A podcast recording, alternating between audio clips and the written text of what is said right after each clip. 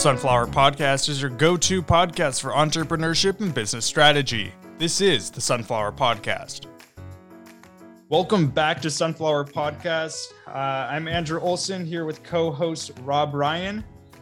And um, we're, we're glad you're, you're here with us today. Um, in our last episode, Rob, we really focused on ideation, the decision matrix, picking criteria, learning more about criteria, and all that accumulated into forming a hypothesis of what we think um, the best products and services for our company to offer would be.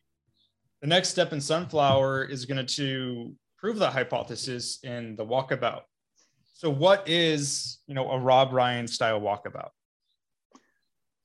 So walkabout is actually, I think, a phrase that comes from our friends, the Aussies, you know, to walk about in their their desert land, land, which is a massive country. I can't imagine doing the walkabout at one hundred twenty degree heat. But my idea of a walkabout is you're actually uh, targeting uh, prospects. Uh, these are accounts that are potentially accounts if you had a product, but you don't have a product. Remember, you have a hypothesis, uh, but you're targeting those, and it could be a whole class. So for example, with us, our number one ranked hypothesis was the internet infrastructure. So who were the targets? Well, the targets could be all the major telephone companies of, at that time, that was in the nineties. It could be all the emerging uh, internet service providers, which at the time had about three hundred. They had a little yellow pages, so I knew it was around three hundred because you could look up in the yellow pages all of the internet service providers. We targeted the internet service providers. So that was actually a big decision. If we had chosen to target the telephone companies, we'd have fallen flat on our face because um, they do not act very quickly, and it's really very hard to figure out who to talk to in a really big company. But by targeting the smaller internet service providers, we had a chance to have a meeting. So what kind of walkabout did Rob do? Well, Rob likes face-to-face meetings. So this is pre-COVID. Um, so in the in the era of COVID, face-to-face has gone the way of the Tyrannosaurus Rex. Um, however, I believe we will eventually come out of the COVID uh, world, and I would encourage people to do walkabouts where you're actually seeing people face-to-face. And by face-to-face, I don't mean Zoom to Zoom. I mean face-to-face, because when you're sitting in front of somebody, you know, having, you're meeting him in a, a little restaurant for coffee, or you're meeting him at his office, uh, it's a very different vibe. Uh, and the amount of time you get and the interaction that you get is very, very different. But today it would be a Zoom call and then uh, a phone call. We targeted the three hundred I S Ps. We took the team that was inside the Sunflower Model process, and we divided the three hundred amongst us. So that meant like each of us had fifty. Wow, that's a lot. Um, and each of the members of the team, you know, had a day job, didn't they? They had, you know, engineering they were running or manufacturing they were running. So what did that mean? What it meant is that each of the members of the team were pretty active in travel. Even my engineering person was very active in travel. When, whenever they were traveling, they were going to see I S Ps, internet service providers, in that region. And even if it was on my list, it didn't matter. You know, then I would take some of, you know, that person's. We were always seeing I S Ps while we were doing the day, the day jobs. So that process took several months. And before we went out to just randomly go out and quote, see, there's a couple of things that had to happen. The first thing had to happen is we had to get a meeting.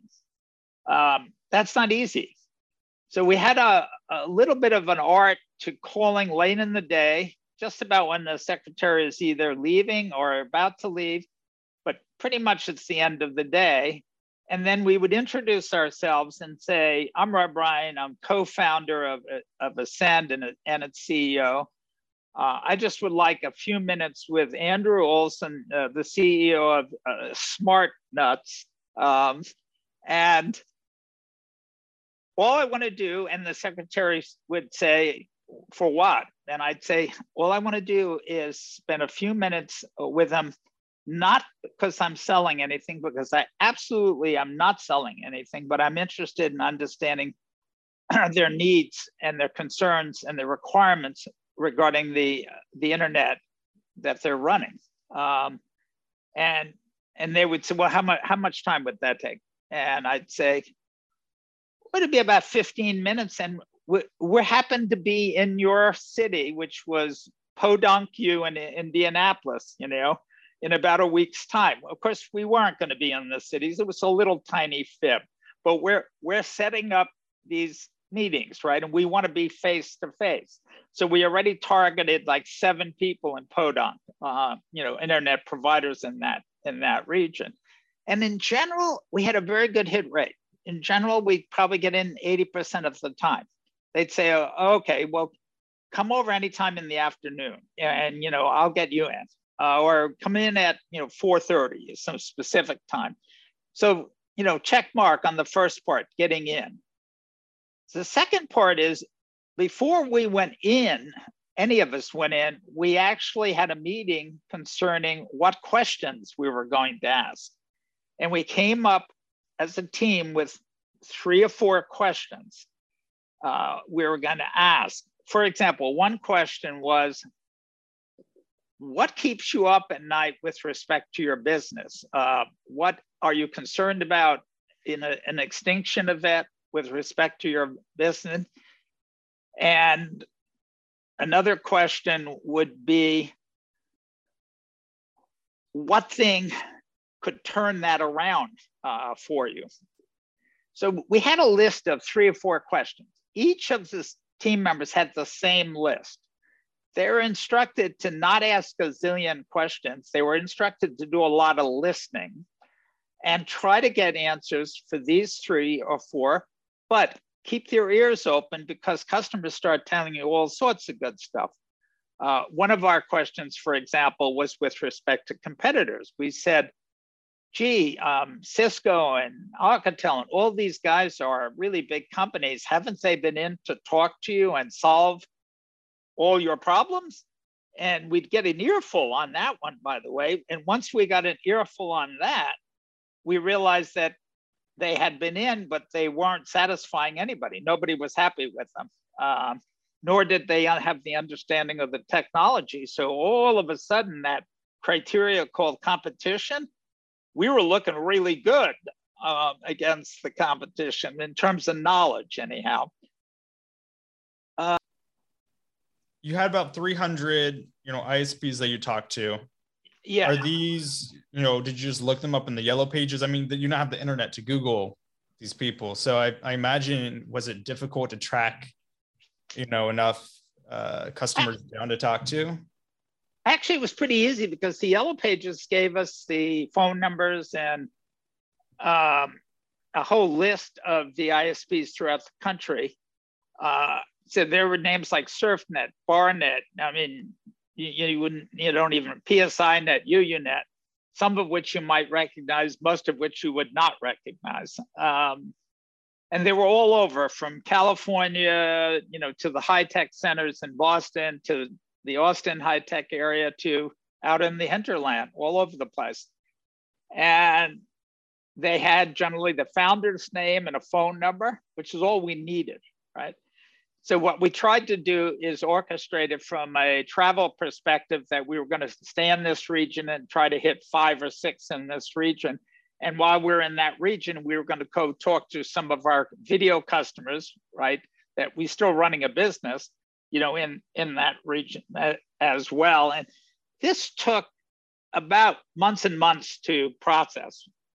Uh, and we would get together every month to see where it was going. And we clearly were excited because the answers we were getting is the internet was in deep trouble. How deep you, do you say? This was the nineties, very deep. extinction deep, blackout deep. They were half of them bankrupt, going out of business. The others not bankrupt were being sued by attorney generals in their state. Like A O L was the largest at that time. They were being sued by eighteen attorney generals for failure to deliver the service uh, that they, and basically all of the internet providers were caught between this quandary of, if we put enough boxes and equipment and everything into the P O Ps, we would also have to guess what type of boxes to put in there, you know, what protocols they spoke. And were they uh, analog boxes or you know, modem boxes or digital boxes? And then after doing all of that, their cost structure was such that they would have to raise the rates, the monthly rates really high, but they couldn't. They were actually prevented from raising the, the rates higher than uh, voice call rates. Um, so they were trapped. And so to get around the trap, like good, clever entrepreneurs that they were, they would actually sell one hundred tickets to the restaurant where there were only, you know, two tables, two tables. one hundred people had tickets to come in, you know, to the to the restaurant for their dinner, but only two tables. Well, what did that mean? And that meant ninety-eight people were going to get upset at some point in time in life, right? And that's a fifty to one uh, excess blocking ratio, if you will. And that's what they were doing. Um, so they got enough money in, but now they had people that are really pissed. So they couldn't win either way, right? If they did it the way they should have been doing it, they go out of business. If they do it the other way, everybody's pissed and they go out of business. Um, so that's where the whole uh, area was. And you know, we began to see, one, there was no competition. The larger companies had failed to impress anyone and didn't have the know-how. Two, we had the know-how, but we didn't have the product. But now we, we knew that every single person we talked to uh, in the I S Ps was excited about having it. In fact, some of them, Andrew, were so excited that they offered to help us. Literally help us construct what the product was. Oh, wow. Or it. Wow. Well, you know, you talked to three hundred customers. Is that, you know, a good ideal number to talk to? Or would you say, you know, some companies really don't need to talk to that many, some need to talk to more? Is there an ideal number for you for? So we tried to talk to three hundred. We ended up in one hundred fifty. Still, one hundred fifty is a large number. It's uh quite a large number. You know, I don't know if there's a magic number. one hundred fifty when divided amongst, you know, five or six people doing it is, you can do the arithmetic. And I'll tell you, you know, doing one or two talks is not sufficient. Uh, doing one hundred fifty uh, talks is uh, much better. Could we have stopped at fifty? Yeah, possibly. But the other, the other thing that we were acquiring when we were talking to the one hundred fifty is customers, right? We had already done our first sales calls. Like all of these people wanted the product. And then a handful, maybe three of them said, come on over, we'll kind of help you design the product because we know exactly what we need. So now we have the customers designing the product literally on a napkin in a restaurant in Washington, D C. And they And we started with our old box, the video box. They said, well, show, show, show me what the video box looks like. So we literally laid out the inside of the video box and what it had in it. And they go, oh, wow, wow, this is cool. We can use all of this stuff. And all you have to do is add this on and run T C P I P in here, and then we'll be in business. So they were, they were putting together a prototype, rapid prototype uh, with us. You may or may not have found those three if you stopped at an earlier number. Those three, not only did they do that, now this is, this is for the entire enchilada, Andrew. They also gave me a check. Each of them wow. gave me a check wow. for two units, which was, I think, a one hundred thousand dollars check for two units, which I promised never to cash, but Why did I take the check? Well, checks are nice, you know, for one thing. But the second, the second reason is I could wave the checks around in front of the board members and say, there has to be something here, right? I mean, there's a, with all this horseshit, there must be a pony underneath all of this. So, you know, here are the checks. Well, yeah, the board was impressed. In fact, they were so impressed that they took the phone numbers down uh, and called those people. You know, they wanted to know what kind of, you know, game was going on. So they literally called the, the people that wrote the, the checks, and they got, they got fired up. The board got fired up about the opportunity.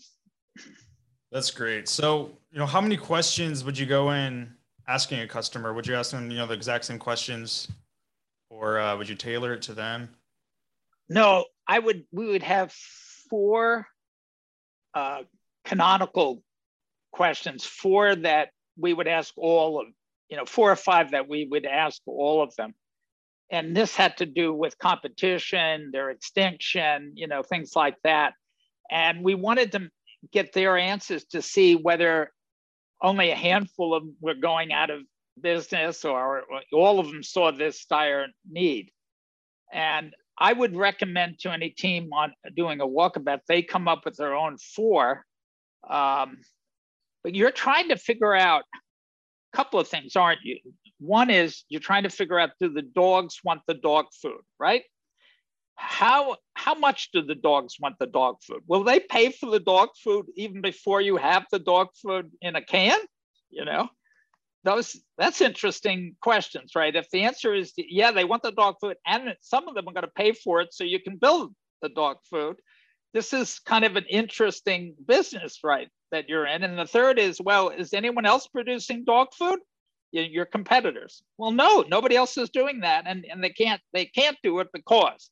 Those are three questions that if you get to the bottom of them with enough people, you realize either I don't have a chance in here because they don't care about what I have and they wouldn't pay shit for it, or, and there's other people doing something similar or, or already, or in our case, it reinforced our decision process, right? It reinforced it. So after you're finished with your walkabout, what do you do with all that data? So the data we got back was we found other criteria that, that came out from the accounts. We added those criteria back into the decision matrix. And just for the fun of it, we ran the decision matrix over again with the team scoring the new criteria, okay? Which they were happy at that point to do because it was kind of finishing it up, and then we cranked it out. And yeah, of course, uh, the number one still was the internet infrastructure, but it was number one now by a huge amount. I mean, it blew the others away. So we were feeling that our hypothesis was good. The walkabout really reinforced the hypothesis. So now we're right on the cusp of getting the board to say, okay, we're going to give you money and time and permission, if you will, to go build stuff in this area. Well, that's great. You know, did you have any inkling that this idea was a multi-billion dollar idea at that time? Absolutely not. What I had an inkling of is that it may have forestalled the, uh, the board selling my company for nothing, nothing with respect to the employees and the founders. Um, That I had an inkling of, uh, but did I have an inkling that it would have been one of the most legendary companies of all of all time and the legendary sale of, of all time? No, of course not. Yeah. Anybody that tells you that is fibbing. Yeah. Well, that's great. Well, Rob, you know, I think we're just about out of time today, but this has been a great conversation about the walkabout. And, you know, next week we're going to be talking about King Up, which is a really fun uh, business strategy phase of Sunflower. Um, but thanks for joining us, everyone, on Sunflower Podcast. I'm Andrew Olsen, been here with co-host Rob Ryan. Um, go ahead and follow us on LinkedIn at the Sunflower Academy. You can also follow Rob on LinkedIn at uh, Rob Ryan. If you have a question for Rob that you'd like to have answered here on the air, go ahead and message us at the Sunflower Academy. We'll try to get that answered here. Uh, go ahead and check us out on our website, sunflower academy dot com. We have a lot of great uh, visuals surrounding the sunflower model and other uh, business strategies. Um, thank you so much for joining us, and we'll talk to you next time.